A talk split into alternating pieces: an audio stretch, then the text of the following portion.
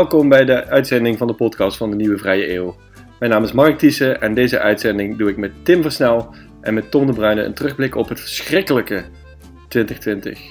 Dan hebben we dus heel wat te bespreken, zoals je wel snapt. We staan een beetje stil bij de pandemie, want daar kan je moeilijk niet over hebben. Bij wat er allemaal gebeurd is op economisch gebied, maar ook bij wat er de afgelopen 12 maanden gebeurd is op het gebied van democratie. Heel veel over Amerika, maar ook over Nederland. Ehm, wat kunnen we nog verwachten? Staan we dan bij stil? De komende verkiezingen.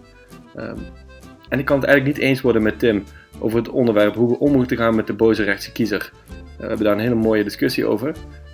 Uiteindelijk komen we ergens wel tot een compromis en ik hoop dat je je daar een beetje in kan vinden. Maar als je het echt wil weten, dan moet je gewoon doorluisteren. Dus heel veel plezier bij het luisteren van deze aflevering van de podcast van De Nieuwe Vrije Eeuw. Succes!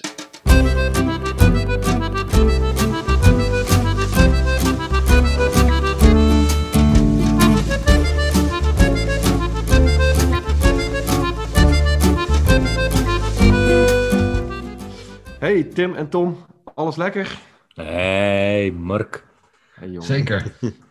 nou, alles zalig. Nieuw jaar, nieuwe kansen. Het zou ook ja, wel hoog tijd worden, want het vorig jaar was nogal kloten.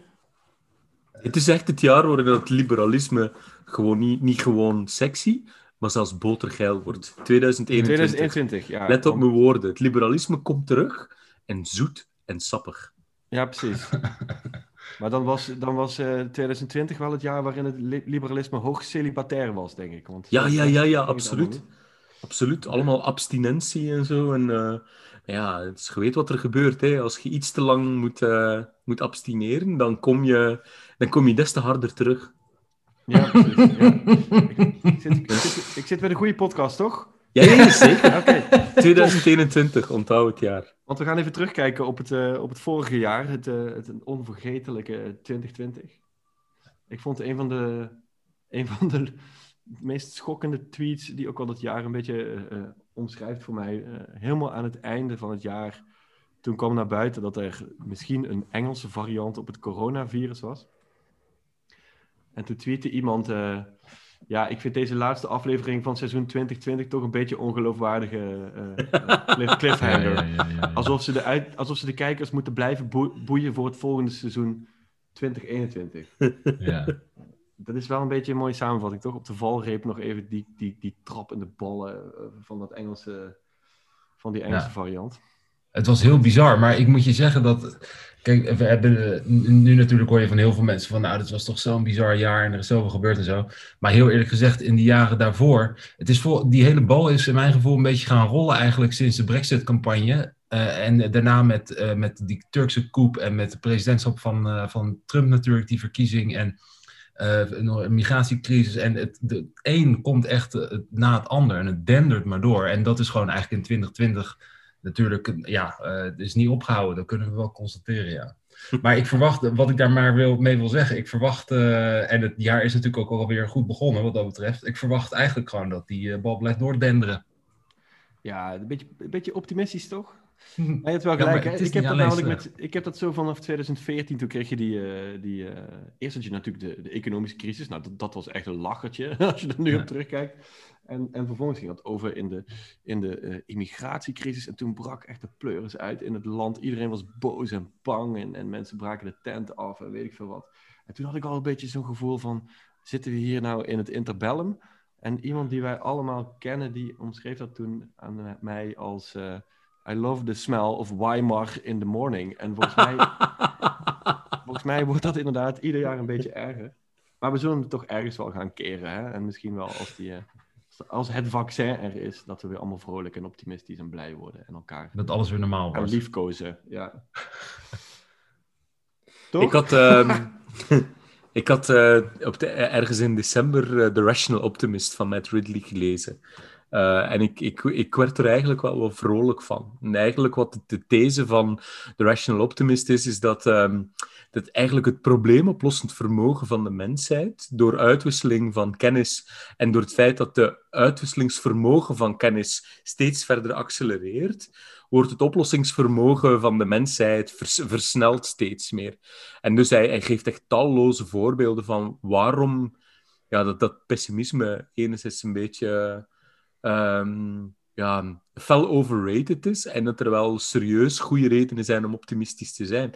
En als je zo even uitzoomt uit echt de waan van de dag, uh, dan, dan kan je eigenlijk ook stellen van 2020 was het jaar waarin dat we met het breakneck speed uh, een vaccin voor een virus ontwikkeld hebben, die echt met breakneck speed op ons af aan het komen is om, uh, om ingeënt te worden.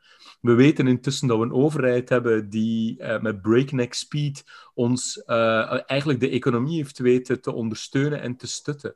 Um, dus er zijn, er zijn we, we, weten dat na elke crisis eigenlijk de dingen weer versnellen.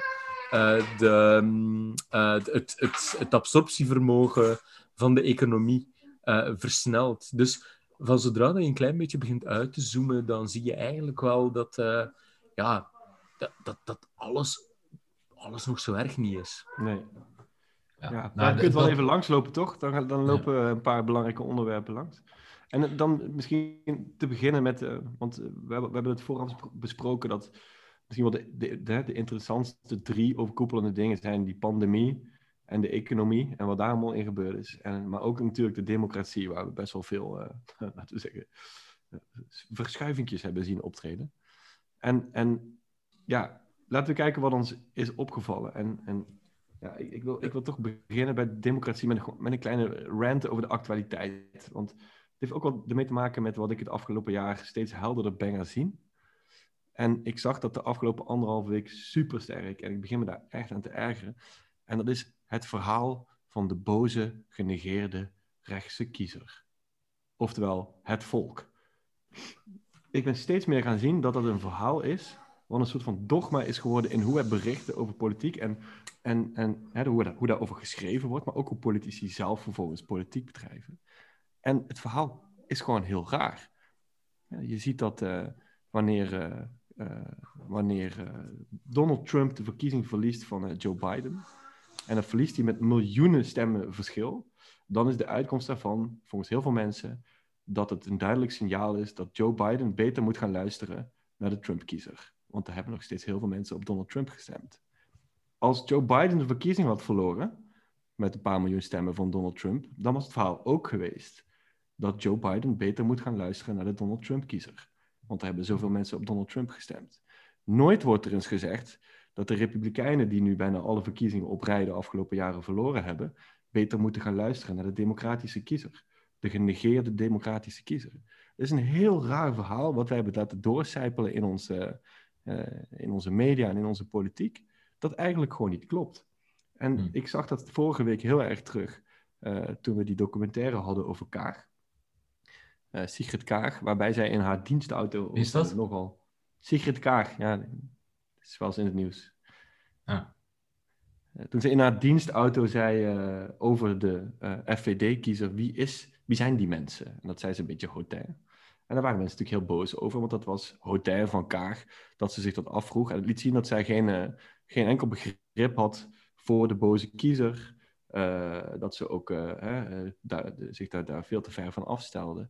En ik dacht, ja, maar, maar, maar dat is toch een hele oprechte vraag, eigenlijk als je kijkt naar een partij als FVD, wat daar gebeurde is de afgelopen tijd, en ook daarvoor al, waarbij je een partij ziet die gewoon grens aan het fascisme, waar antisemitisme is, mag je je niet afvragen, wie zijn die mensen? Is dat een hele rare vraag? En daarnaast de FVD-kiezer of de PVV-kiezer, die mensen die zo genegeerd en zo boos mogen zijn, en waar we allemaal begrip voor moeten hebben. Hoeveel begrip hebben die eigenlijk voor ons? Hoeveel begrip hebben die voor Sigrid Kaag? Waarom moet Sigrid Kaag begrip hebben voor mensen die haar het liefste met pek en veren het land uit willen jagen? En dat is dan nog de aardige behandeling die ze volgens mij gaat krijgen. En ik zie overal, ook nu weer, als je kijkt naar wat er in Amerika speelt, die reflex om altijd maar weer te praten over de zielige, uiterst rechtse kiezer. Oftewel, tussen aanhalingstekens, het volk. En volgens mij leidt dat tot tafereelen zoals we die gezien hebben uh, in Washington deze week. En ik begin me daar een beetje zorgen over te maken. Dus ik heb mij voorgenomen, in 2021 ga ik er alles aan doen om dat verhaal door te prikken. Dat was mijn rant. Um, ik vind het uh, heel interessant wat je zegt. Um, ik, je hebt er ook een uh, artikel over geschreven? Uh, wat ook terug te lezen is op onze Medium-account, denk ik nog toen. Um, en ik ben het ehm, denk ik niet helemaal met je eens. Omdat ik me afvraag of het echt zo is dat er zo'n eenzijdige focus is op die, eh, op die rechtse kiezer. Want een van de dingen die uh, mij het meest bijblijft aan 2020 uh, zijn juist de Black Lives Matter demonstraties en wat die wereldwijd teweeg hebben gebracht. Uh, en ik, ik, denk dat die um, zeker hebben laten zien dat er in de afgelopen twintig jaar te eenzijdig naar groepen is geluisterd. En dat is bijvoorbeeld in Nederland zeker uh, na, zeg maar, na de hele fortuinperiode te eenzijdig inderdaad zeg maar, de, de, de, de boze blanke man uh, geweest. Um, maar ik denk dat er juist een enorme bereidheid is in een heel breed deel van de samenleving. En dat is dus vanaf uh, super links tot en met uh, gewoon uh, zeg maar rechts VVD. Dat een heel grote bereidheid is om juist ook gewoon überhaupt te luisteren als mensen hun hand opsteken en zeggen van hé hey jongens, het gaat hier bij ons niet goed. en bij onze positie in de samenleving is, is onvoldoende gewaarborgd. En wij ervaren niet de vrijheid en de gelijkwaardigheid die we elkaar in het land beloven. En ik, ik vond dat heel mooi um, en heel belangrijk en heel waardevol. Um, en ik denk ook dat, zeg maar, nu, um, we, deze podcast nemen we op uh, net uh, nadat, zeg maar, in de, in de eerste dagen nadat het kapitool is bestormd door een, nou, ik heb nog nooit zo'n meute halve gagen bij elkaar gezien. En heel eerlijk gezegd heb ik nergens de vraag voorbij zien komen van, joh, waar zijn deze mensen eigenlijk wel niet de slachtoffer van? Het is toch wel gewoon echte afkeuring. En, en, en eigenlijk, godzijdank, heel resoluut uh, van, van links tot vrij rechts, dat dit echt alle normen die we belangrijk vinden uh, ruimschoots uh, overschrijdt. Dus kijk, wat ik graag zou willen is dat we gewoon, en dan wordt het een beetje uh, kumbaya allemaal, maar ik zou willen dat we überhaupt gewoon wat meer naar elkaar luisteren. Weet je, dat, dat we überhaupt uh, in, in, in iedereen die zich bezighoudt met politieke vraagstukken en met maatschappelijke, zeg maar, met de maatschappelijke ordening, dat iedereen zou proberen om uh, zichzelf, uh, nou, dat iedereen het iets vaker zou proberen om echt gewoon in de schoenen van de ander te gaan staan. In plaats van de groep die al achter je staat, toe te blijven roepen hoe kut het allemaal doet, is wat de rest aan het doen is en wat de rest vindt en wat de rest eigenlijk is. Dat is een heel interessant. Ik denk dat dat inderdaad het onderscheid is van wat betekent luisteren. Betekent het luisteren naar al het gezever dat mensen na uh, parroten, uh, wat ze, wat ze meekrijgen op social media over de politiek en de elite en de media. Dat is eigenlijk volstrekt oninteressant. Dat mensen, mensen kakelen gewoon na wat dat ze te horen krijgen en ze gebruiken het om een stuk een frustratie te ventileren. Maar echt luisteren betekent inderdaad van... Uh, Um, proberen begrijpen wat, wat, wat er vaak achter zit. Een gevoel van miskenning, omdat ze niet meer, uh, er niet meer toe doen op de arbeidsmarkt, omdat ze inwisselbaar geworden zijn, omdat ze uh, de verbinding kwijt zijn met hun buurt. En daar liggen wel, denk ik, heel legitieme dingen achter. Moet je dat luisteren? Ik weet het niet. Je moet je daar wel bewust van worden. Want dat, dat, um, al dat, dat, dat gekakel is eigenlijk gewoon volstrekt irrelevant. Het is gewoon allemaal, um, bij wijze van spreken ik, ik, ik, ik, ik vind al, al dat gekakel op sociale media, wat uiteindelijk mensen zo knettergek worden dat ze als een soort carnavalsvereniging het kapitool bestormen. Ja, dit is, dit is gewoon een soort uh, verbale heroïne die ze elke dag tot zich nemen om zich een beetje interessant en belangrijk te voelen. Maar ik denk, er ligt daar een laag onder, wat, eh, wat natuurlijk veel interessanter is en wat moeilijker is om, om te horen voorbij het oorverdovend lawaai. Wat ook moeilijker is om op korte termijn iets aan te doen. En dat is een gevoel van er niet meer te doen en een gevoel van eh, miskend te worden en een gevoel van geen toekomst te hebben en een gevoel van inwisselbaar te zijn. En dat is waar je denk ik ten volop weer ook met een optimistisch verhaal de verbinding mee moet proberen te zoeken. Moet proberen gaan nadenken over hoe dat je niet... Uh, um, aan politiek moet doen, maar hoe dat je, een onderwerp die we al heel veel keer met elkaar besproken hebben, hoe dat je een samenleving voor je ziet waarin dat iedereen weer um, iemand kan zijn, een toekomst heeft enzovoort. Dat klinkt heel, heel abstract, maar ik denk dat het wel het onderscheid is tussen het geluisteren naar het gekakel versus, versus het, het voeling krijgen met wat er eigenlijk daaronder zit en wat echt speelt. Volgens mij wordt jouw podcastruimte ook bestormd door een woedende menigte nu, of niet? Uh, wat zeg je? Nee. jouw podcastruimte ook bestormd door een woedende, woedende ja, menigte. Ja, ja. Ik heb een vierjarige Forum Democratie-stemmer. Af en toe heel kwaad is, omdat ze niet krijgt wat ze wil. en die van alles beloofd wordt door de Messias. Ik, ah, oké, okay, ja. ja. De grote leider. waar verder nooit naar geluisterd wordt natuurlijk. Maar ik, het is wel het is interessant uh, wat je zegt. Om, kijk, het is onmiskenbaar zo dat, we, uh, dat, er, dat er een wereld is ontstaan uh, en dat er een maatschappij is ontstaan en een en economie in de Verenigde Staten, maar ook hier en op andere plekken, um, waar grote delen van de samenleving, en dat zijn heel verschillende groepen, um, um, die om daar om heel verschillende redenen ook, denk ik, gewoon zich eigenlijk niet goed in voelen. Uh, en en om, die om allerlei redenen daar voortdurend frustraties in ervaren en eigenlijk in hun diepere behoeften daar uh, niet de mogelijkheden vinden om die, uh, om, om, die te, nou ja, om die te realiseren eigenlijk, of om die te vervullen. En ik vind het een heel interessante vraag elke keer. En kijk, ik, heb ook, ik merk bij mijn neiging in eerste instantie, zeg maar, zoals uh, s'avonds rond dat kapitool, de walging, dan de afkeer, dan de boosheid, de verontwaardiging. En op een gegeven moment toch ook wel weer wel de interesse. En ik denk, en ik serveer ze dan makkelijk af voor mezelf. Maar ja, die bende halve garen, moet je eens kijken. En die zijn opgenaaid op social media en die hebben te lang in die echoput gezeten. En uh, dus ze zijn in feite gewoon dolgedraaid, niks aan de hand. Um, maar er zit natuurlijk wel degelijk Kijk, er is daar een mond in een kruidvat gegaan, maar dat kruidvat dat is in de loop van jaren gevuld. Uh, en dat maakt niet dat ik ze dan wil behandelen als, uh, zeg maar als slachtoffer, waar ik vervolgens, uh, um, waar we, waar we zeg maar ons beleid op zouden moeten aanpassen, gelijk compromisloos of zo. Of waar we naar zouden moeten luisteren in de zin van gelijk hun zin geven, maar wel wat we zouden moeten willen begrijpen, denk ik.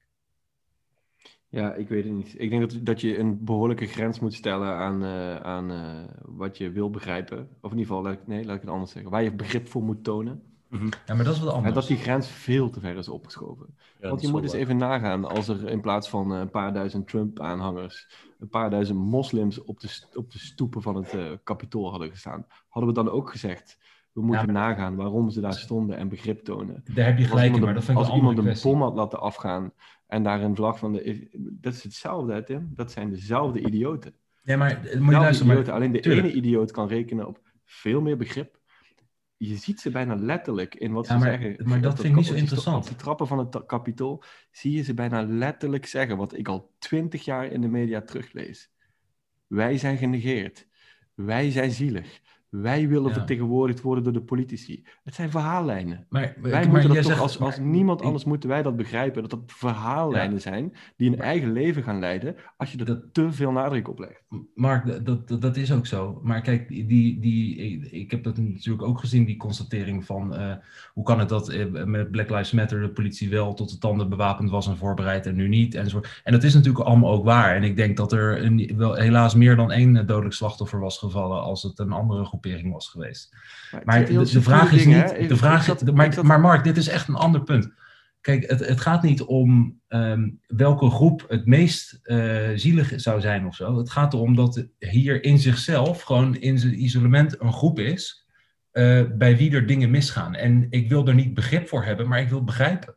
Omdat ja. we wil, je wil voorkomen dat meer mensen um, uh, in zo'n toestand terecht blijven komen het gaat, er mij vooral om hier dat. Uh, volgens mij proberen wij dat ook, hè, dat we door bepaalde uh, modellen willen heen prikken of, of andere modellen willen gaan gebruiken over hoe, hè, hoe wij de wereld zien. En het is mij echt opgevallen dat er een bepaald denkmodel bestaat, ook bij mijzelf, die vrijwel automatisch leidt tot redeneringen die veel te veel uitgaan van die verhaallijnen van die teleurgestelde groepen, vaak heel uiterst rechtse kiezers.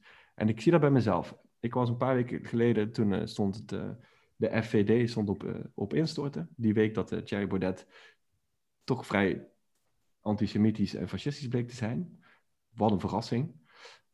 in die week mocht ik op de radio daar wat over zeggen. En ik hoorde mijzelf zeggen, het is vooral heel erg voor al die mensen die nog tijdens de provinciale statenverkiezingen op de FVD stemden en dat tot voor kort ook allemaal nog wilden doen. Want die teleurgestelde mensen moeten nu weer op zoek naar een nieuw huis.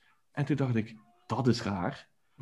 Dat is raar, want als Lodewijk Asscher 25 zetels verliest, dan hoor je niemand zeggen, er moet nu vooral goed geluisterd worden naar de teleurgestelde Lodewijk Asscher-kiezer. En dat is een voorbeeld van, van wat ik bedoel met zo'n verhaallijn die in een discours sluipt, waar je bijna niet eens meer door hebt dat je er zelf ook gewoon uh, dus, uh, onbewust steeds gebruik van maakt. En, en dat is wat ik bedoel. Ik zie dat nu als een verhaallijn. En dat zie, zag ik in 2019 misschien nog niet. Uh, en ik zie het nu ook op heel veel plekken. Vooral de vraag is bij mezelf dus. De vraag is inderdaad, ik, ik, ik volg je. Ik vind, ik vind het wel goed. En het zijn, het zijn verhalen. En dus de vraag is, eigenlijk is, is zelfs niet eens interessant wat is datgene wat erachter ligt. Uh, je moet misschien meer de focus leggen op de verhalen zelf, ja. die spannend is, die spectaculair is, die heel veel uh, verbinding brengt voor mensen die ja, die, die die verbinding nodig hebben, die de wereld plotseling als toneels, toneelspektakel en strijd voorstelt, waar dat je kan achterstaan en weer lekker kan rellen en doen. Ik geloof dat Bas Heijnen in zijn essay van onbehagen, dat begint hij mee. Zo dat electrifying element van die uh, Trump-rallies. En misschien is eigenlijk het enige wat echt interessant is van wat is het tegenovergestelde verhaallijn? Kan die even, even leuk zijn, even spannend zijn, even mobiliserend zijn? En daar is toch het antwoord dat die altijd veel slapper is. Hè? Want het tegenovergestelde verhaallijn van een, uh, een, een soort samenleving waar je met z'n allen naartoe wil, is, is een verhaallijn van gematigding, van geven en delen, uh, van, ja. um, van abstinentie. En dat is gewoon kut. Ja, volgens mij is de tegenovergestelde verhaallijn uh, grotendeels wat Tim net zegt dat luisteren en begrijpen geen eenrichtingsverkeer is, maar dat je naar elkaar moet luisteren en dat je vooral eerst naar een ander moet luisteren voordat je zelf om uh, begrip en, en een luisterend oor vraagt. En je hoopt dat dat in een samenleving en in een politiek systeem een beetje ingebakken wordt. En volgens mij is dat ook het onderscheid, Tim, tussen wat wij, waar wij het eigenlijk over hebben. Uh, aan de ene kant heb je natuurlijk willen begrijpen en ook moeten begrijpen van hoe kan dat gebeuren? Wat gebeurt er bij die mensen waardoor ze daar ineens op die uh, trap van het kapitool staan? Wat gebeurt er bij die mensen dat ze ineens in appgroepen antisemitische, fascistische uh, plaatjes en weet ik veel wat gaan rondsturen in een politieke partij? Dat is één, natuurlijk moet je dat begrijpen. Maar twee is, dat begrip niet betekent dat je onbeperkt of te veel ruimte laat aan dingen die simpelweg gevaarlijk en afkeurenswaardig zijn. Mm. En volgens mij kunnen die twee dingen prima samengaan. Ja. Aan de ene kant wel begrijpen, maar niet die ruimte bieden en die verhaallijn levend houden, die het eigenlijk alleen maar opstookt. Namelijk ze steeds maar weer het gevoel geven dat ze zielig zijn, dat ze begrip verdienen. Want dat verdienen ze eerlijk gezegd. dat er een plek voor is, ja. ja. ja nee, sterker nog, sterker, ik denk dat die twee nou met elkaar verbonden zijn. Kijk, zeg maar, het, het doel van het begrijpen is, uh, is, het, ver, is het verminderen. Uh, en is, het, is juist beter begrijpen ook met wat voor alternatieve verhaallijn uh, die mensen misschien wel zijn te werven voor, nou ja, meedoen in, in de mainstream van de, van de samenleving. En, en, en een proces van, van uh, vooruitgang mee, gaan, mee gaan geloven. Um, en ik denk, ja, weet je, ik, ik denk dat we daar ook als samenleving in, in groeien en in oefenen. Kijk, en het interessante is natuurlijk dat we in een tijd leven waarin er misschien wel meer dan ooit, en ook zeg maar, in toenemende mate nog, echt heel verschillende belevenissen van de werkelijkheid zijn in een samenleving. Dat is natuurlijk het gevolg van het diverser worden van onze samenleving in allerlei opzichten. Het, het gevolg van zeg maar, die atomisering van het hele uh, medialandschap en de manier waarop mensen over hun eigen directe omgeving, zeg maar fysieke omgeving heen met elkaar kunnen communiceren. Dus, eh, en dat is uh, moeilijk in een democratie waarin je er met overleg en gewoon op een gematigde manier met elkaar uit moet komen. Het, het was denk ik lang zo dat je in, in een democratisch lichaam, in een samenleving, um, allemaal toch wel redelijk op elkaar leek. En de wereld toch wel redelijk door dezelfde lens beschouwde. En eigenlijk het leven toch wel redelijk op een, op een vergelijkbare manier met elkaar uh, eigenlijk ervoer. En ik denk dat dat steeds minder het geval is. En dat we dus moeten oefenen ook in, uh, uh, zeg maar, in, in het begrijpen van mensen die we eigenlijk helemaal niet begrijpen. In, zeg maar instinctief. Die eigenlijk in heel veel opzichten totaal anders zijn dan we zelf. En ik denk dat we daarin oefenen en dat we leren. En ik vind zeg maar, als ik dan. Kijk, Amerika is in mijn ogen een eindeloos vergiftigde samenleving. Maar Nederland heb ik nog heel goede hoop op. Uh, sterker nog, ik ben heel erg, uh, ik, heel erg vol optimisme over de Nederlandse samenleving. Uh, juist door onze zeg maar, lange traditie van gematigdheid en overleg. En ik denk, en wat ik zo geweldig vond in 2020, was dus dat rond Black Lives Matter waarin er dus een, uh, een groep opstaat, waarin, laten we eerlijk zijn, een groot deel van de samenleving niet intuïtief zich heel gelijk mee verbonden voelt. Um, en dat er toch iets teweeg wordt gebracht. En dat zo'n zo'n kwestie die jarenlang echt heeft vastgezeten, Zwarte Piet, dat daar dan ineens een doorbraak is. Uh, ja. Omdat mensen een andere groep zien. Zo, er ontstaat een sfeer waarin er wordt geluisterd en dat gebeurt. En dus dat, dat vind ik heel mooi. Dat vond ik heel hoopgevend. Weet je? En dat, dat, is voor mij zo'n mal waarvan ik denk van ja, op die manier moeten we dus uh, steeds beter worden in als er groepen zijn in de samenleving waar, waar die ofwel zelf een hand opsteken of ervan we zien van oké, het gaat daar fout. Uh, dat we die dan toch weer eigenlijk omarmen en weer zeg maar, opnemen in, in het gezonde maatschappelijke weefsel eigenlijk. Ik vond de implosie van Forum ook uh, heel symptomatisch voor datgene wat jij ook net zegt. Het feit dat, dat blijkbaar ook van binnenuit mensen denken van oh, hier is een buitengrens, hier gaan we gewoon echt niet over. En uh, dat, dat toont hoe dat, dat Nederland eigenlijk nog niet, uh, nog niet rijp is voor Trumpisme. En nu is ja. het gewoon echt pathetisch. Als je hem nu ziet tweeten over, ja. dat, over Trump, denk je van, ah, schattig, zielig, gewoon. Ja, Zo, Dit is nog de laatste tweet voordat hij naar de psychiatrie moet. ja. Ik weet het niet hoor. Ik zou dat nooit zo durven stellen dat die Partij voor Goed is afgeschreven. Ik zie het eerder in mijn hoofd als een experiment om, om dat we nu eindelijk eens echt gaan uitvinden hoeveel zetels er zijn voor een openlijk fascistische partij in Nederland. En dat vind ik op zich wel interessant. Ik hoop dat het er heel weinig zijn, maar ik zou hem, nog, ik zou hem nooit helemaal kunnen afschrijven. Want uh, meneer Wilders hebben we ook volgens mij al vijf keer afgeschreven in de afgelopen 15 jaar. Uh, er blijft gewoon een voedingsbodem voor dit soort partijen. En die is echt niet kleiner geworden. Uh, het hmm. switcht alleen misschien wat vaker. Over wat zullen we het nog hebben? Zullen we een voorspelling doen wanneer Biden vermoord wordt? Ja, daar had jij het over. Jeetje Christus. Leuk, man. Ik zeg 15 februari. We moeten, ook, we moeten ook een datum uh, noemen. Ja, ja, wie tekst bij is, krijgt champagne. Jezus, dit is morbide. Ja, nee, dat is echt ziek. Nee, ik denk niet dat dat gebeurt, eerlijk gezegd. Zeker, zeker niet zodra hij eenmaal president is, dan... Uh, weet je wel. Van de andere kant ben ik nu ook weer niet echt onder de indruk van de beveiliging van Amerikaanse politici sinds uh, deze week. Nee. Nee, het blijkt toch vrij makkelijk te zijn. Hè? Een beetje, die Saoedi's uh, van Al-Qaeda zullen ook wel balen dat ze zo moeilijk hebben gedaan met zo'n vliegtuig. Ze hadden gewoon naar binnen kunnen lopen, joh. Ja. Ja. Jarenlang voor zitten kutten. Heel precies. Jaren voorbereiden stond de achterdeur open.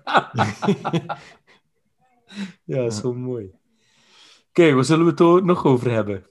Nou, ja. Um, ja, toch maar die pandemie dan, hè? Uh, ja. ja. Je corona bedoel je dan? Welke anders? Corona. Die AIDS-pandemie. ja. Oh man, ja, dat zou wel een mooie double whammy zijn als, we dat, uh, als er nu ineens een gemuteerd ander virus nog een keer overheen komt. Ja. Wat hebben we geleerd? Wat hebben we geleerd? Ja, ik heb wel veel geleerd. Niet één ding of zo. Veel over mensen, denk ik. Hè? En over samenlevingen. En hoe politiek ja. omgaat met, uh, met dit soort uh, ja, shocks eigenlijk in het systeem. Ik vind ja. het heel interessant om te zien hoe samenlevingen die het al hebben meegemaakt. Dus eh, Korea, China, dat soort landen. Ja, daar wel. Hoe die omgaan hiermee in vergelijking met hoe wij daarmee omgaan. Hè. Natuurlijk zit, er zitten meer factoren in dan alleen dat ze het al hebben meegemaakt. Het zijn ook andere type samenlevingen en ook andere type uh, bestuurssystemen. Maar het is wel interessant. Ik denk namelijk dat wij dit, zoals we dat nu gedaan hebben, als er over tien jaar weer zo'n pandemie komt, of over twintig jaar, dan gaan we dat echt totaal anders aanpakken. Dan gaan we meteen alle pijn pakken. Ja. Dan gaan we een maand lang alles dichtgooien. Net zoals destijds, net zoals in, in Wuhan, totdat het helemaal weg is. Mm -hmm.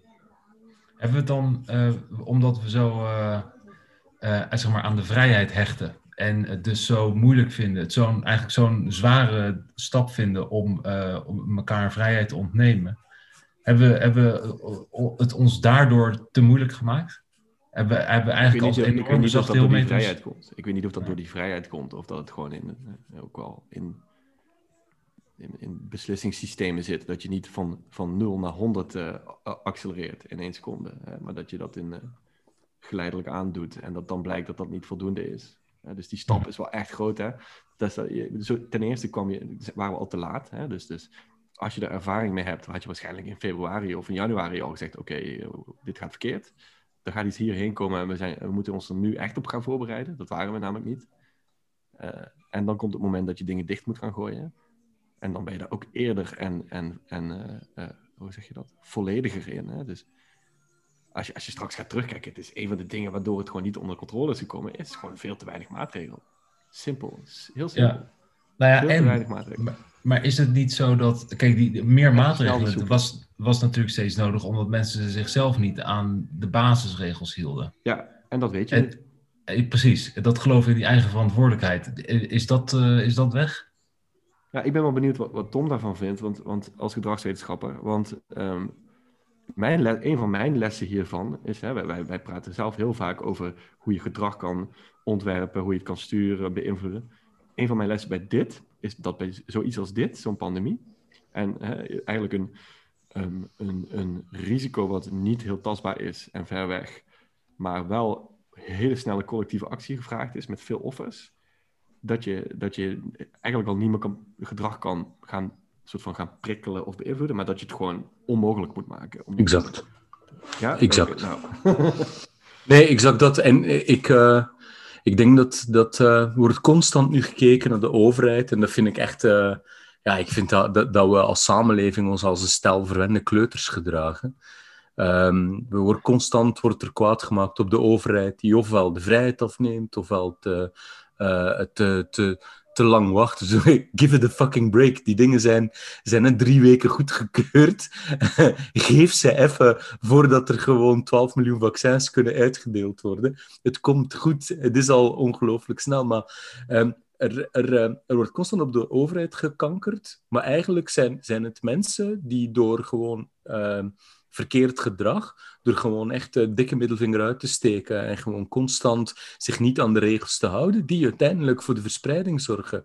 Hey, ook nu weer met, met, de, met de feestdagen, hoeveel mensen die ik gehoord heb, zeggen van ja, ja, het zal wel zo'n zo vaart niet lopen en dan maar gewoon toch afspreken.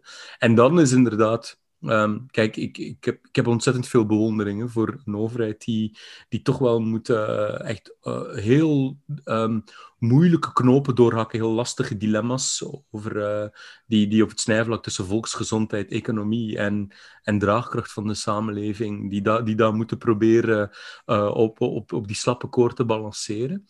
Maar achteraf bekeken, denk ik, vanuit gedrag volg ik Mark helemaal. We hadden gewoon uh, geen, geen enkele ruimte moeten laten. En we hadden niet de boel helemaal op slot moeten doen, maar we hadden gewoon wel vrijheid met ongelooflijke beperkingen uh, moeten, moeten gaan ontwerpen. Namelijk iedereen op straat een mondkapje, overal op uh, publieke gebouwen of event met zo'n temperatuurpistolen. Ging dat alles tegenhouden? Nee, maar het ging wel continu aan mensen visueel signaleren dat je, dat je enorm op je hoede had moeten zijn. Wij, wij gingen er constant aan herinnerd worden. wat gebeurt er nu van zodra dat je dat je dat niet doet en je zit lekker bij elkaar, dan denk je er niet meer aan. Want je hunkert naar dat, uh, dat oude normaal en je, je, je, je komt gewoon in gevaarlijke situaties terecht. En dus ik denk dat we vanuit gedrag echt veel meer hadden moeten ehm, de, de, uh, de, te veel relativerende, niet nadenkende mens als vertrekpunt hadden moeten nemen. En ook gewoon accepteren dat ze gewoon echt, uh, dat die collectieve opoffering te veel gevraagd is. Um, en dat, dat we misschien allemaal met verwende mentale kleuters te maken hebben. En dat we die vrijheid, wat, we, waar deze podcast ook over gaat, uh, hadden kunnen ontwerpen, mits gewoon veel strengere beperking in die vrijheid vorm te geven. Ja, en, en in het begin denk ik wel degelijk een maand lang alles dicht en iedereen binnen blijven. En dan daarna. En daarna Taiwan. Zoals jij zegt. Ja, ja. ja absoluut. En dat was een, dat was een beslissing die ze niet durfden te nemen. Nee, maar dat, ik kan het ze ook niet verwijten. Nee. Gezegd. Nee, want ja, dat heb je dan ook weer met Nederland. Ik bedoel, uh, de, ja, de, de, de luidruchtigheid van het protest is wel ook oorverdovend. Ja, nou ja, ik vraag me altijd af hoeveel mensen zijn het dan. Hè? Want als ik, uh, het probleem hier bij dit soort dingen is dat als een derde niet luistert, is iedereen fucked. En, maar, en, maar misschien is gewoon twee derde van de mensen wel degelijk uh, ja. hier goed mee bezig accepteren ze wat er overkomt en, en weet ik veel wat.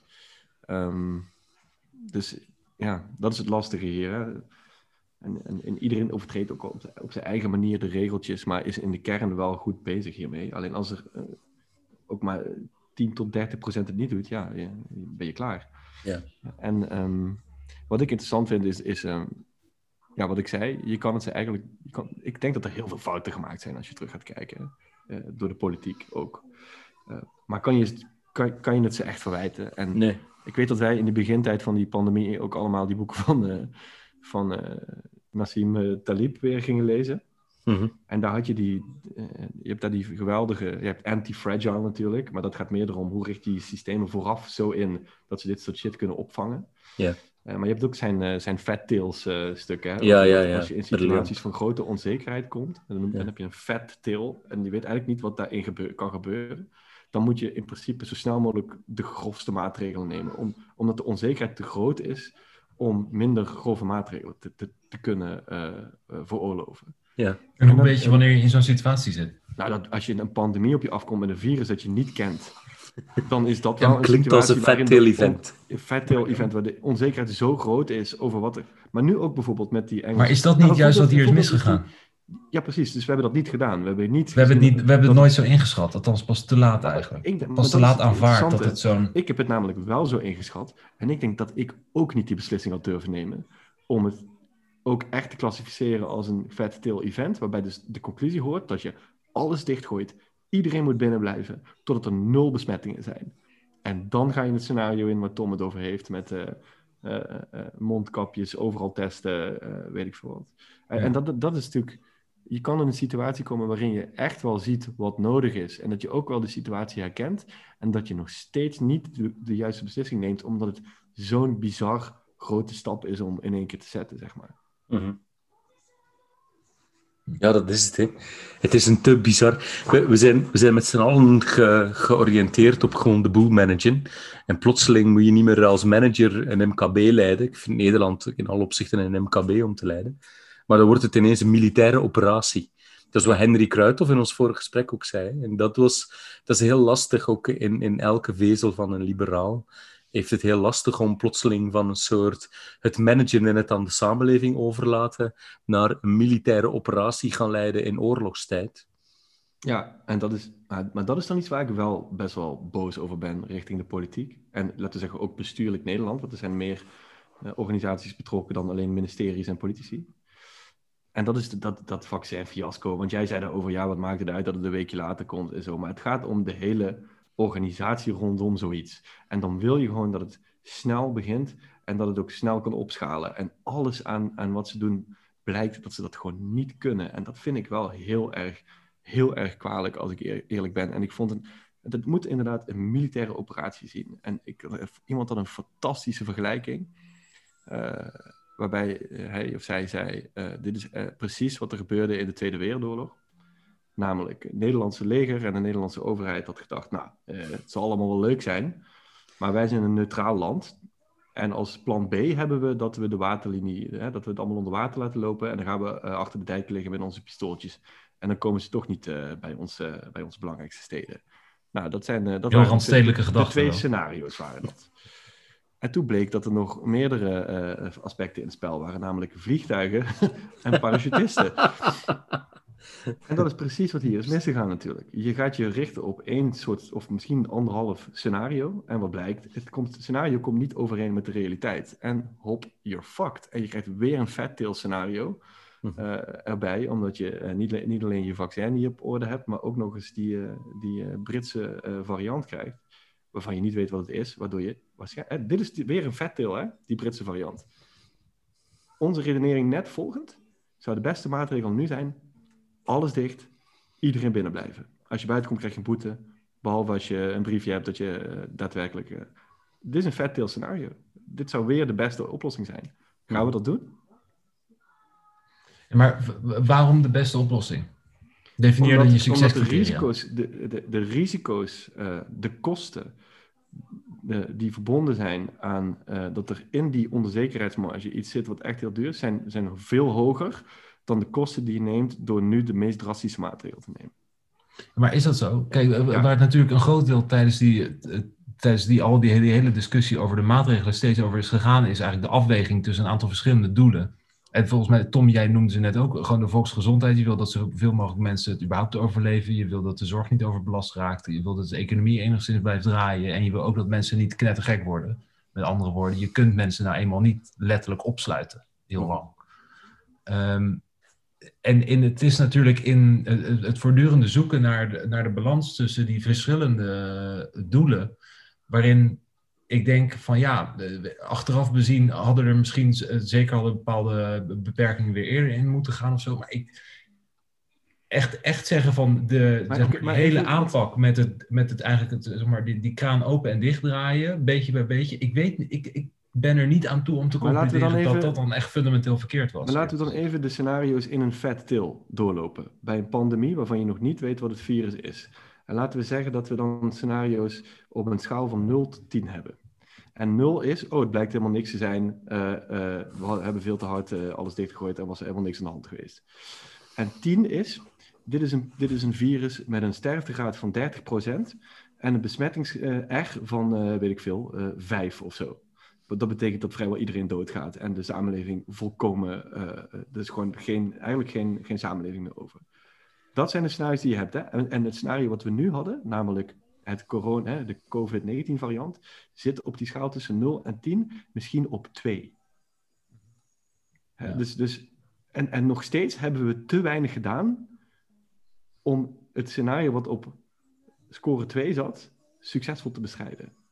Snap? Dus, en dat is wat hij bedoelt met fat tails. Hè? Dus de onzekerheid is zo groot dat, dat, dat je gewoon eigenlijk maar één mogelijkheid hebt. En dat is alle onzekerheid uitsluiten door de meest uh, draconische maatregelen te treffen. Ik, maar, ik geloof dat dat volledig klopt. Was het daar wel gewoon het virus voor? Weet je, dat, wat, je niet. dat is het punt. Nou ja, wisten we niet genoeg om de, zeg maar, die heel heftige scenario's te kunnen uitsluiten? In, wanneer, toen wij bijvoorbeeld, uh, want dan moet je gaan vragen. Uh, Talib begon hierover te schrijven in januari. In januari wisten we nog bijna niets over dat virus.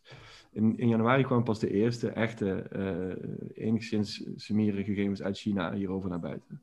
En toen nog steeds, ook in maart, toen het in Nederland dichtging, wisten we ook nog steeds niet wat is de sterftegraad? Wat, wat is de sterftepercentage? Wat is nou de R? Dat wisten we nog steeds allemaal niet.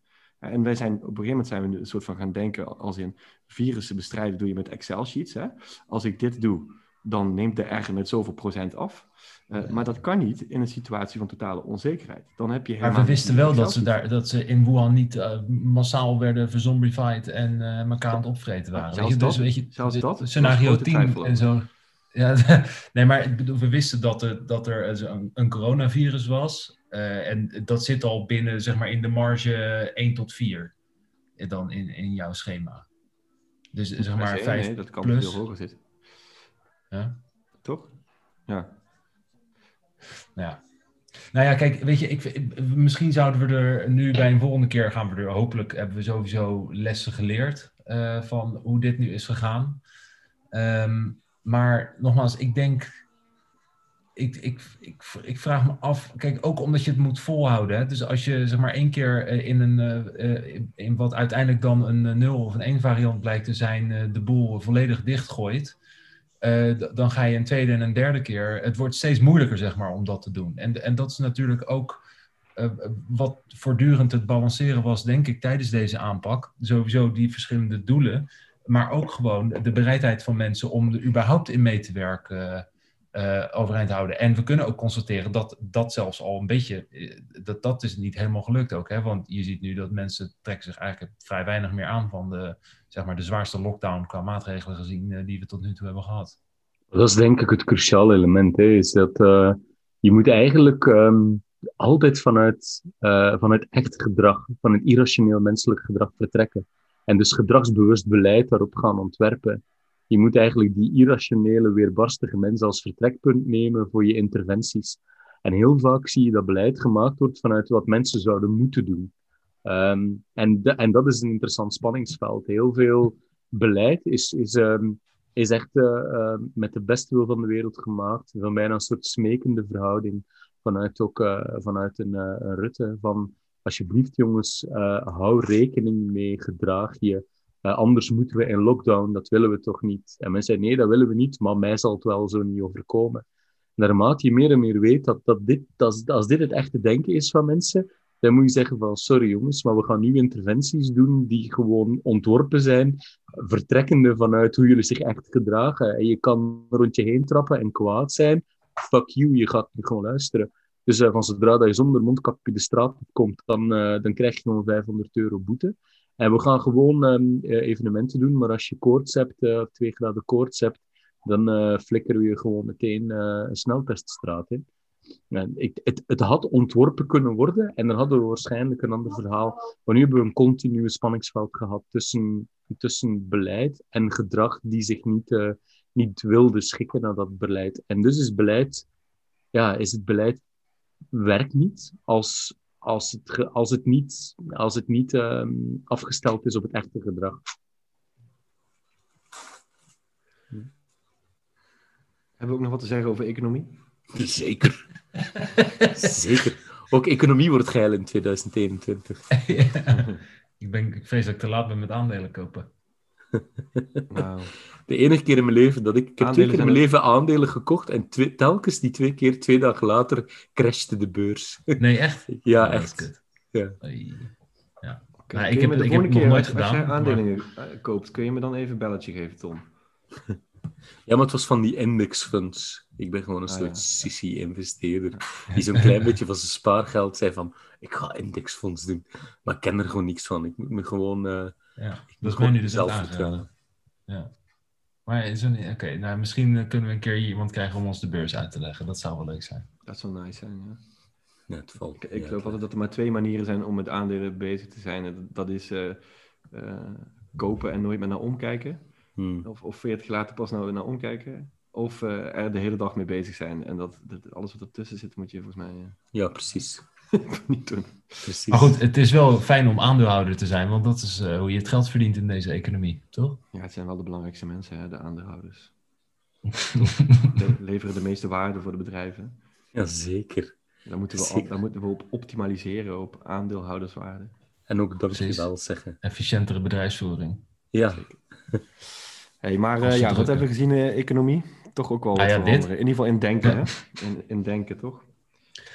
Ja, wat ik wel interessant vond is dat, uh, zeker om toen natuurlijk um, winkels dicht moesten, zag je wel, dat, en, en, trouwens ook tijdens de eerste lockdown, zag je dat mensen natuurlijk heel erg betrokken werden ineens bij gewoon hun lokale, de, echt, zeg maar de lokale middenstand. En waar volgens mij heel veel mensen normaal gesproken van alles uh, bij de grote winkels kopen en, en ook via internet. Had je toen allemaal van die kooplokaal acties en uh, steun, je, steun je kaasboer enzovoort.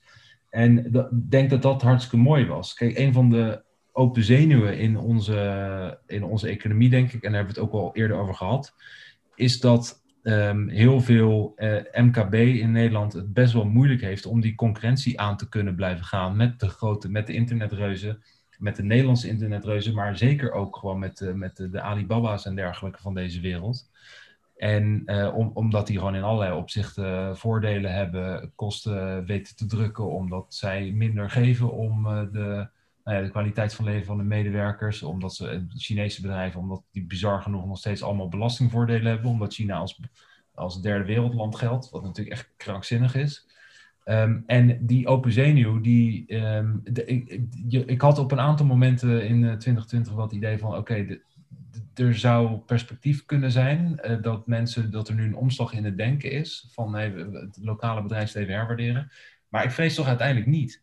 Want uiteindelijk bestelt iedereen zich volgens mij helemaal de moeder bij uh, bol.com en, en Amazon en waar het maar het goedkoopst is. En dat vind ik echt tragisch. Dat we eigenlijk dus in een tijd waarin we, nou ja, meer dan ooit hebben gevoeld wat we een stuk aan het maken zijn met, met al onze beslissingen, uh, dat we het nog verder aan het, aan het slopen zijn. Eigenlijk. Ja. ja, dat is gewoon niet tegen te houden.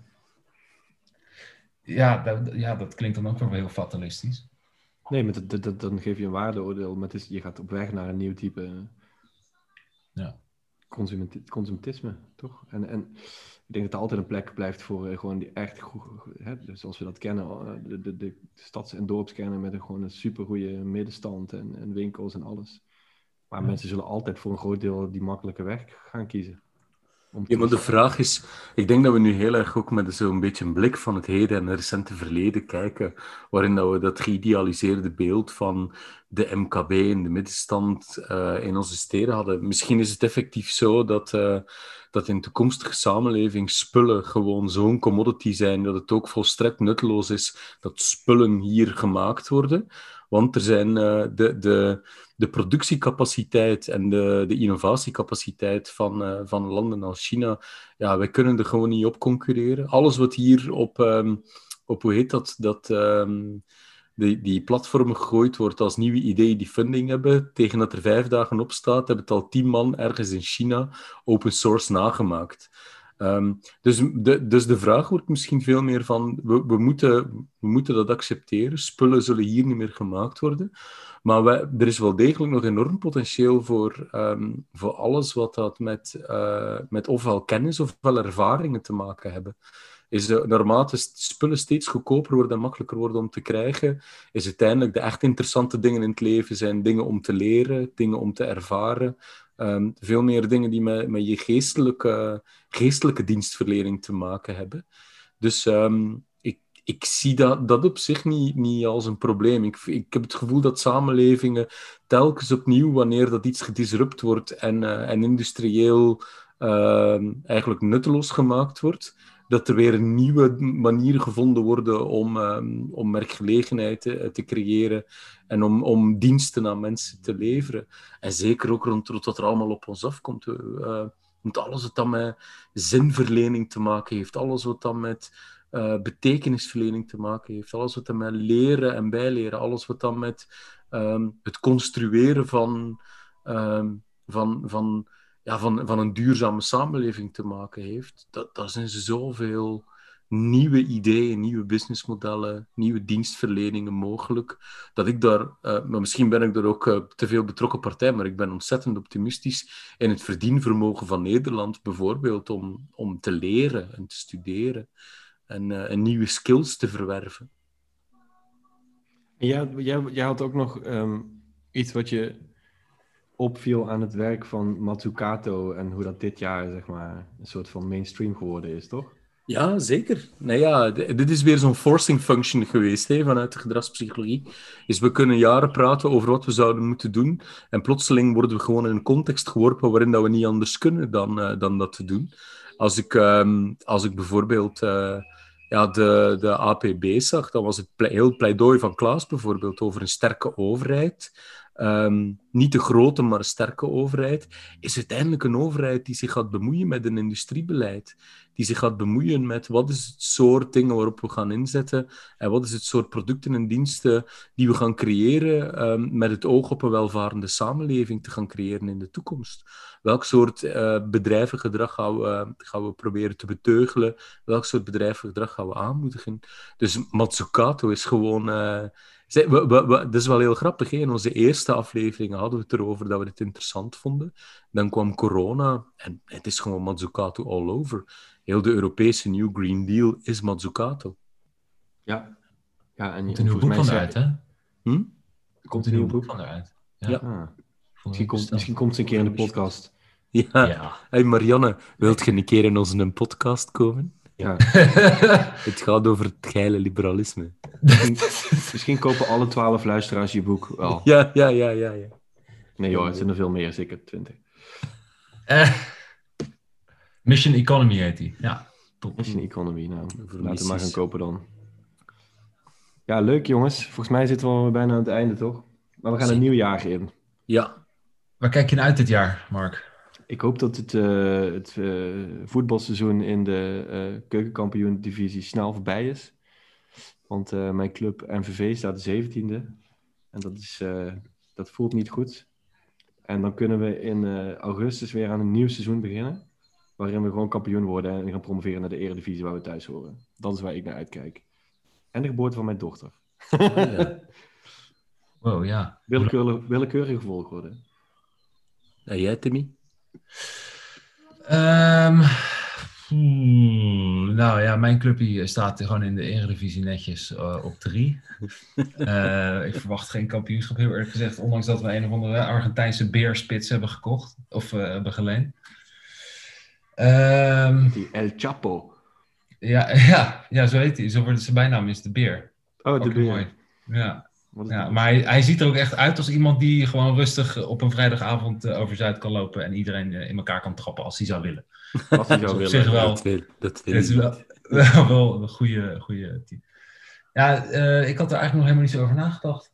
Uh, ondanks dat ik me wel had voorgenomen de vraag te stellen. Eerst Tom, dan kom ik. Ja, ik, ik eigenlijk ook niet. Ik heb geen... Um, ik, voor mij hoeft het allemaal niet groot te zijn. Ik vind elke dag een uitdaging om, uh, om te proberen er iets leuks van te maken. Dus ik heb ook niet, niet echt die pandemie als iets als iets verschrikkelijks ervaren. Er waren genoeg ja, mooie momenten. Ik, ik heb uh, sinds ik 18 ben, bekijk elke dag dat ik zoiets heb van wow, weer een. Ongelooflijk. nog een dag. En straks sluit het venster zich. Ah, dat gaat wel jammer zijn. Kom, we pakken hem er nog van. Dus dan snuif ik heel veel drugs en... nee, is niet waar. Is niet Iedere waar. dag? Iedere dag. Ja, echt die neus.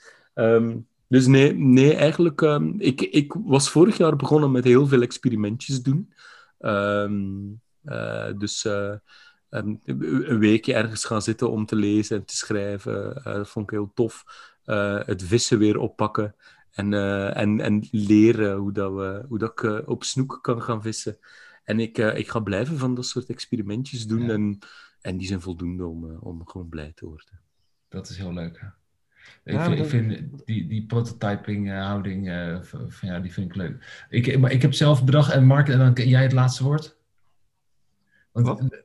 Ik, ik, ik heb bedacht wat, waar ik naar uitkijk en dan krijg jij het laatste woord. Jij mag ook wel het laatste woord. Oké. Okay. Oké. Okay. Nee, want je, je, jij was iets serieuzer dan ik, Tom, hè? Maar dan, dan wil ik er ook nog even iets serieus kwijt over dit jaar. Als dat mag. Ja. Oké, okay, dus kijk, voor mij staat, uh, ik wil proberen om uh, meer tijd vrij te maken voor. Voor nee, laat ik zo zeggen. Ik wil gewoon effectiever gaan zijn in, in, in hoe ik mijn tijd indeel. Hè? En dat heeft echt niets met, met politiek of, of weet, weet ik veel wat dan ook te maken. Maar ik merk gewoon dat je echt verzuipt in de dingen. Als je niet een beetje een systeem hebt om ermee om te gaan, joh. En ik wil daar veel, meer, veel verder in gaan om daarin te werken. Ik heb één heel leuk ding wat ik sinds een tijdje doe. En dat is een ritueel, dat heet Morning Pages. Uh, het komt uit een boek wat een beetje zweverig is, uh, maar deze oefening is wel echt geweldig. Het boek heet The Artist's Way en het is geschreven door een, een schrijfster die in een writersblok zat en daar uitgekomen is en daar een boek over geschreven heeft eigenlijk hoe, ze dat, hoe je dat kan doen. Hoe je meer hoe je, creativiteit als artist weer kan, kan loslaten. En um, Morning Pages is iedere dag echt ja, je moet wel best vroeg opstaan. Dus opstaan voordat je dag eigenlijk begint. Dus laten we zeggen dat je normaal om half zeven opstaat zoals ik. Dan moet je om zes uur gaan opstaan of, of eerder nog. En dan ga je vier uh, pagina's, A4, ga je volschrijven met stream of consciousness uh, uh, gedachten. Dus eigenlijk, eigenlijk letterlijk alles wat in je opkomt, ga je gewoon opschrijven. Dus, dus je, hele gedachtenstroom, vier pagina's lang opschrijven. Als het eerste wat je doet als je ochtends opstaat. En het is echt super gaaf. Dus ik heb er eerst twee, drie maanden, heb ik, ik wilde het doen, heb ik twee, drie maanden heb ik er met afgrijzen naar uitgekeken. En toen ben ik het gaan doen. En het gaat vanzelf, joh. En het is echt vet, want door dat schrijven, je komt er meteen achter wat er allemaal in je hoofd speelt. Wat je kut vindt, waar je bang voor bent, waar je veel te veel negatieve gedachten over hebt. En tijdens het schrijven los je het eigenlijk al op. Dus je, ergens uh, na, na, een paar regels over zo'n zo'n negatieve gedachte, merk je al dat je schrijft van, ja, valt er eigenlijk al mee? Of om dit op te lossen kan ik dit doen. Het is echt fantastisch. Dus dat is dan mijn, mijn tipje voor... Uh... dus je schrijft dan ook echt van, ach, doe eens even normaal ja, met serieus, je je ook, ja. Maar je schrijft ook dingen als, jezus, wat een gore koffie die je dan aan bent. Of, of mijn pen is kut en, en, ik wil dit helemaal niet op. Ik wil helemaal niet morning pages schrijven. En, maar op een gegeven moment krijg je echt die, die, die dingen waar je je zorgen over maakt en waar je over nadenkt. Ook positieve dingen natuurlijk. Ja, en het is echt een super lekker copingmechanisme of zo, om dat even allemaal eruit te krijgen en je hoofd te zuiveren en ook uh, meer oplossingsgericht uh, bezig te zijn. Vet. Mooi ritueel.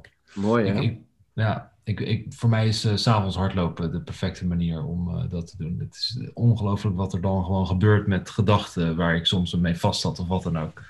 Dingen vinden dan gewoon een plek een of andere manier. Maar eh, wat ik dit jaar wil doen, is eigenlijk iets voortzetten waar ik afgelopen jaar mee ben begonnen. En dat is ehm, minder mijn hoofd inlaten. Uh, en letterlijk minder informatie. Uh, en, en, en dan met name uit minder verschillende laadjes. Dus ik, had nog, ik heb nogal veel verschillende dingen gaan doen waar je allemaal eigenlijk op een andere manier, ook in een andere rol, met andere vraagstukken bezig bent. En dat is gewoon dan te moeilijk. En een van de dingen waardoor ik me dat heel erg bewust werd, is ik was heel erg uh, bewust ook een Twitter-profiel. Al was ik aan het opbouwen, veel mensen zijn ermee bezig. En dat, dat is echt werken. Um, en ik ben daar in mee, mee, gekapt in juli. En dat heeft me zoveel rust gegeven. Gewoon omdat je niet meer daar de hele tijd mee bezig bent. En sowieso is Twitter ook nog eens heel erg verstorend, omdat het de hele tijd gebeurt. Um, en dat is iets wat ik um, nu wil blijven doen. Echt gewoon veel selectiever worden in wat ik mijn hoofd inlaat en waar ik mezelf ook dwing om mee bezig te zijn. Want eigenlijk zeg maar het, het fundamentele inzicht wat ik kreeg, en dat was ergens in december, was um, er past gewoon. Um, ik, ik wil eigenlijk meer dan in mijn agenda past. Ik wilde eigenlijk meer dan in mijn agenda past. En in mijn agenda past veel meer dan wat in mijn hoofd past. Um, en ik moet niet meer van mezelf vragen dan wat in mijn hoofd past. Uh, en dat betekent dus ineens dat je ruimte in je agenda over gaat houden waarin je uh, gaat nadenken en waarin je uh, nieuw, nieuwe ideeën ontwikkelt enzovoort. En nou, de eerste ervaringen daarmee die zijn goed en dat wil ik, wil ik dit jaar blijven voortzetten. Mooi. Lekker, dat was het laatste woord toch? Amen. Dan mag je hem ook afsluiten. Oh ja. Hey eh, jongens en meiden, bedankt voor het luisteren. Ehm, dit was de eerste van 2021. en nou, en er komen er meer. Heel veel meer. Veel meer. Doei. Doei.